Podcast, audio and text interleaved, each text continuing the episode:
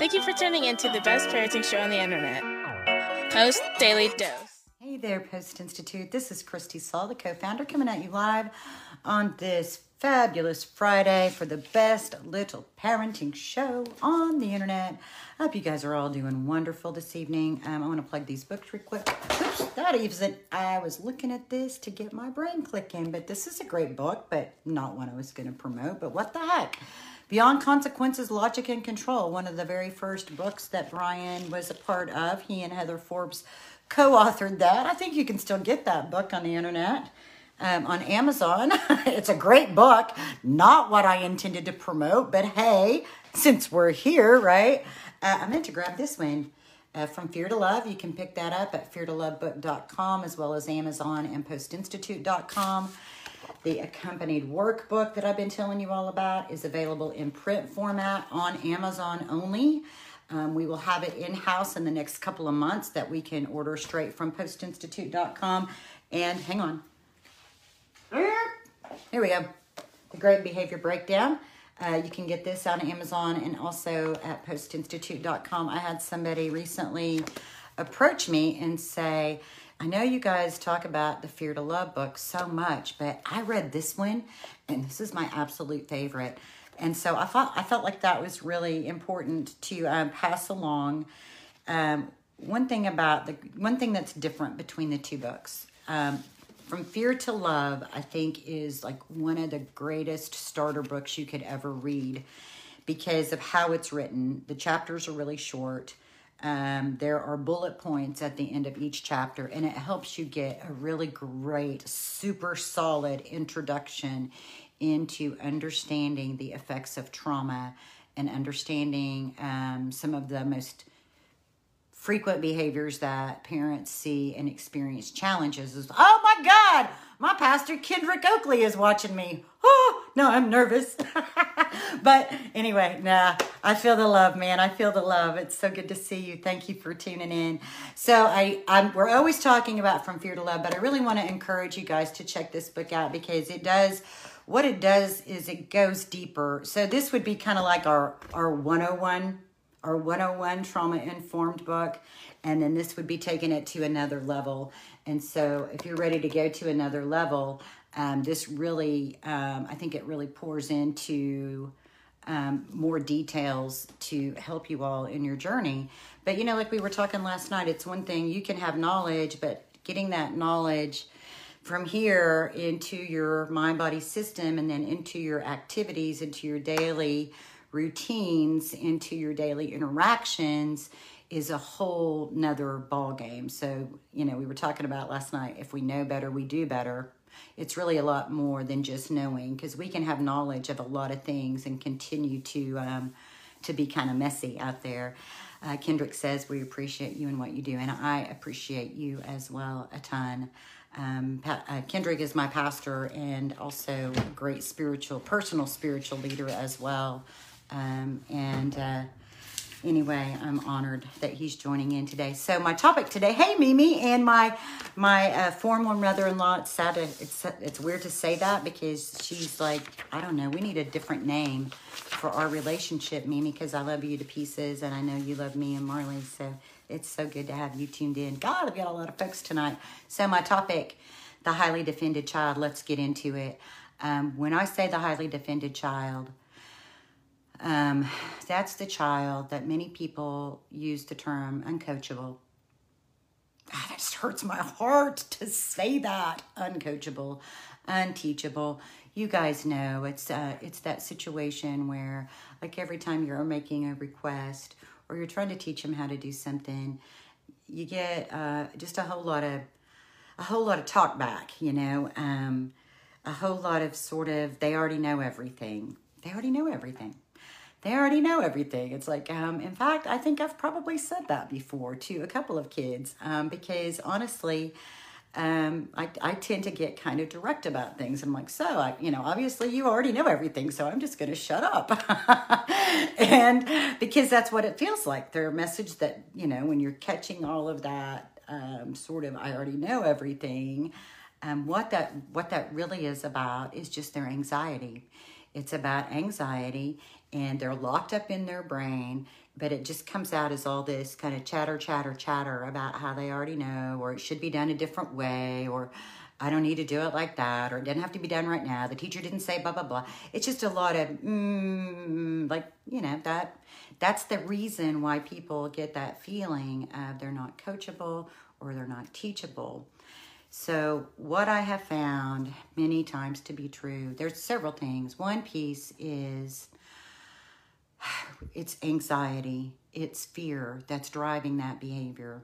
All behavior arises from a state of stress between the state of stress and the behavior are two primary emotions love or fear.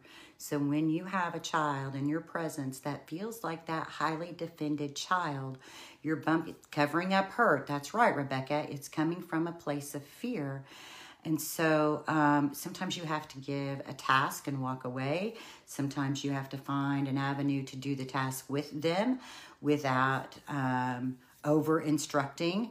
I know, um, God, I've got a lot of kids in my world who have been like this, and trying to stay in relationship is really the most important thing. And so, what I realized this came from a conversation I had with my son, and I realized that when I would be giving him instruction about something, he interpreted that as if I thought he was stupid, which is so far from the truth, so far from how I see him. I suspect that would be transference. I suspect that that highly defended place is coming from a place of deep insecurity. It's kind of like when you think about bullying right underneath bullying behavior is a tremendous amount of insecurity. So it's coming from a place of insecurity, it's coming from a place of fear. The more we can work to bring down the anxiety and the fear, developing trusting, safe relationships, then the more they're going to be able to accept instruction or direction. What I find happens usually even when you have really good relationships, because I'm thinking about these people that I have in my life, and that is the style of relating for them. And both of these kids that I'm thinking of actually lived in families for a period of time or grew up in families where being right held great value. Like literally, adults would argue with children about being right, and whoever was right about something, and it could be anything. You could be arguing over the length of a garden hose, what the football score was, who won the championship, and blah, blah, blah. And this idea that whoever's right is somehow superior was a theme in their family dynamic. And so, if that is a family dynamic, you can imagine how that sort of defended nature is a big blueprint at the brain level. So there's a lot of little pieces that get plugged in when you think about the highly defended child, the, the child that you think may be uncoachable, unteachable. We have to get behind the lens. We have to work on relationship first. And even when relationship is in place, when you come to make that request or you come to give those instructions, just like we have our own sort of habitual ways of relating, it's a very habitual way of relating. And so they're going to say whatever they're going to say. And it may just be time for us as parents to be like, oh, well, that's interesting. And if you can get it done that way, that's fine. Uh, it's not really about how you do it as long as it gets done. Maybe walk away and leave them with the task. Or maybe you give them the task and you say, and if you need help, just let me know or maybe you do it with them and let them just watch. The the point being that this is not permanent and fixed. And underneath it it's you know once we get underneath the behavior there's something else going on. And when we can be in those close relationships we'll have our finger more on the pulse of what it is that's going on underneath that. The world out there is really quick to get frustrated with these kids. Very, very quick to get very frustrated with them. So these kids really need our help because they're going to hopefully be more understood in the family dynamic. And hopefully, if we can create enough safety and security in the relationships within the family dynamic, that will help ease some of their fear when they're out there in the world. But remember that 10 20 10, the 20 minutes when they come back from being out there is really important because they have been challenged at every level. They've been super stimulated. They maybe have felt judged. They may they may do well in that environment of being out and away but it's still very taxing. So using things like 10 20 10 like we talked about helps build at the brain level in a way that it's like you're circumventing you're not actually addressing something head on you're kind of going back door about it also just to say this because um, I mentioned this the other night, but sometimes you're going to get that because that's a way for them to be relating to you. Like they haven't developed more uh, sort of sophisticated ways of of being in relationship, and so if they're not arguing with you, are you are you engaged with them?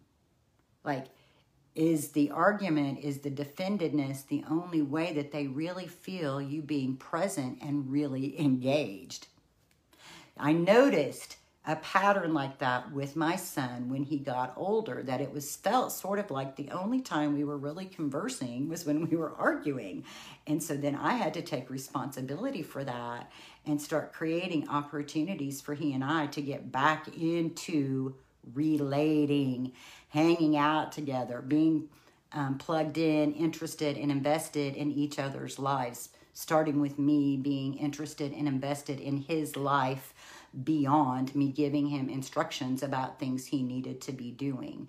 So I think it, it can really be um, something that can easily happen because that defended style of relating can be something that sort of causes us unconsciously to push away and so it may take extra effort for us to go in and lay on our child's bed and watch them play their game or watch them play t- watch TV. I noticed um, with my nephew because he has tends to have that style of relating that if I'll go in and hang out with him for 15 or 30 minutes and then go do other things and then come back in like 30 minutes or so and ask him to do something, I have much more flexibility from him because we've had connection before I started trying to give direction. So there's a lot, you know, there's a lot of things to think about. And so I want you just to let it all percolate. If you have a highly defended child, a child who's tends to be argumentative in their style of relating, thinking of think of it more as their anxiety, think of it more as fear, think of it more about insecurity, and think about how can I get into relationship with this child outside of all these times that we're arguing. So that way I know that we aren't using arguing as our means, our only means of communication. Vicki says correction before direction. Amen. Rebecca said, Oh, yes, bids for connection can look very different. Yes, they can. They can look very different. I can remember one time saying to my son, I'm in there in the kitchen doing whatever, and he comes in and I don't even know, you know, it's like, yeah, there's so many occasions. And finally I looked at him like, Do you want to argue? Well, let's just pick a topic. And, you know, and so then it became like this funny little game where we could just kind of almost like play fight to pretend we're going to argue about something that's very nonsensical because that was a way that we were highly engaged. And so just, you know, put on that noticing lens, just looking really close, getting underneath the surface of the behavior, understand that the behavior serves a purpose and the purpose of that highly defended behavior is it can it gives them a chance to adjust. It's keeping in it's keeping in relationship. It's buying for connection as uh, as rebecca said. So there's a lot of different pieces to give consideration to. But the one one thing that i've consistently said that's going to help is being in relationship outside of that paradigm outside of that dynamic and when we do that, then we begin to create new ways for them to relate with us. So I hope there's something in that for you guys. Thanks for tuning in tonight. Um, I hope that at some point this evening, if you've not already, set everything aside that you've been doing, that you've been fussing about, stressing about, trying to get accomplished, trying to get done before the weekend, or whatever that mind state may be. Press pause on all the racing thoughts and go enjoy your babies. Go enjoy them, whatever that looks like. And, and I want to I want to make a confession. I realized last night that when I've talked to you about this, I've mentioned things like, you know, snuggle up on the couch and watch TV, color pictures together, do an art project, maybe bake something, um, go build some Legos. And I realized that my paradigm has to do with the fact that my daughter's mobile by wheelchair, and those are things that we enjoy doing together. But please do not limit to that. Go take a walk, go shoot some hoops, get a Nerf ball and throw it around. Um, played cup ball, and you know we can have inside cup ball games. Uh, wrestle. Our kids love wrestling. There are so many beautiful benefits in the relationship paradigm when we wrestle around. We'll do a daily dose on that topic soon. But the point being that they need to experience being in relationship with you outside of us just always teaching them with our words and directing them in what they ought to be doing. That they need to see the love we have for them shine from our eyes they need to feel it coming from our heart.